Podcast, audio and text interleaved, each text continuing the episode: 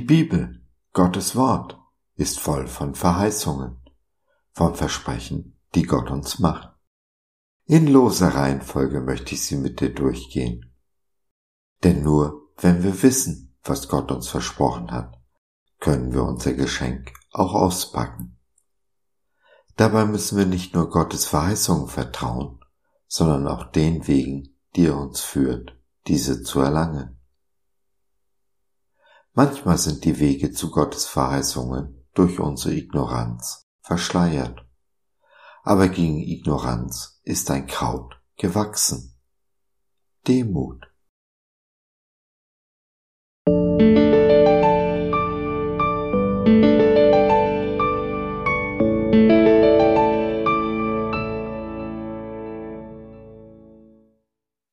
Rufe mich an. Eine Verheißung, ein Versprechen unseres Gottes.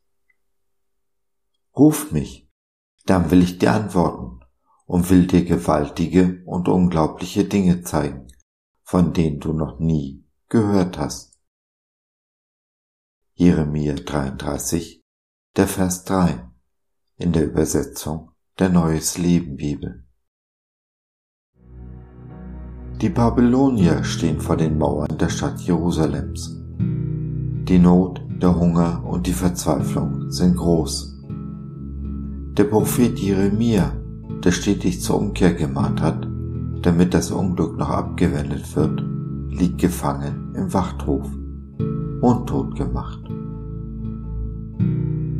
Wann hast du zuletzt einen guten Freund einen Rat gegeben und dieser hat ihn in den Wind geschlagen?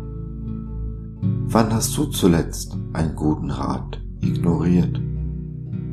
Es scheint in der Natur der Dinge zu liegen, dass wir alle unsere eigenen Erfahrungen machen müssen und selten bereit sind, aus den Erfahrungen anderer zu lernen.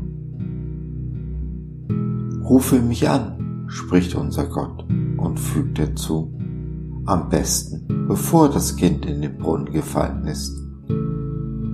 Höre mir zu, und ich will dich leiten. Bitte um Weisheit und ich will sie dir gerne geben. Suche mein Angesicht und ich will es dir zeigen. Dazu lasse ich dich mein Herz fühlen.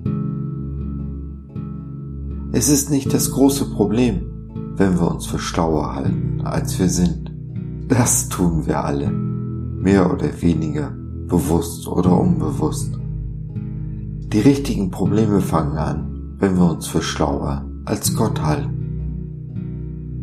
Rufe mich an, ist ein Rat unseres Gottes, den wir wirklich nicht in den Wind schlagen sollen. Denn er ist mit einer Verheißung verbunden. Unser Gott zeigt uns neue Dinge, neue Wege, die wir so bisher noch nicht gesehen haben. Auch wenn wir meinen, mit dem Rücken zur Wand zu stehen hat unser Gott doch schon eine Lösung für das Problem, bevor es uns bewusst wurde und will uns den Weg weisen. Dazu braucht es Demut, viel Demut, um die eigene Ignoranz zu überwinden. Aber wenn wir uns beugen, uns helfen lassen, erfahren wir die Hilfe, die wir brauchen. Egal, wie ausweglos die Situation auch aussehen mag. Dabei sollten wir beachten, dass Gottes Hilfe meist auf zwei Beinen kommt. Selten fällt ein Wunder vom Himmel, aber oft kommt es durch unseren Nächsten zu uns. Aus jeder Begegnung können wir etwas lernen, unsere Nutzen ziehen. Es ist die Schule des Lebens. Wir sollten keine Schulschwänzer sein oder? Du siehst also, wir müssen nicht nur Gottes Verheißungen ergreifen wollen, sondern auch den Wegen vertrauen, die er uns führt, diese zu erlangen.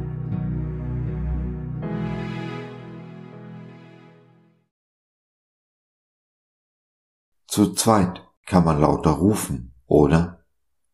Wenn du mit uns Gott anrufen möchtest, dann nimm doch Kontakt mit uns auf oder nutze unser Info- und Seelsorgetelefon www.gott.biz Glaube von seiner besten Seite.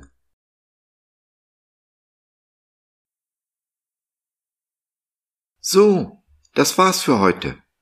Danke für deine Zeit. Wir freuen uns, dass du dabei warst und hoffen, wir konnten deinen Geist ein wenig anregen. Gerne würden wir von dir hören, mit dir reden, diskutieren und beten. Und gerne würden wir erfahren, wie du die Dinge siehst, wie du sie verstehst. Besuche uns doch im Web, wir freuen uns schon sehr auf dich.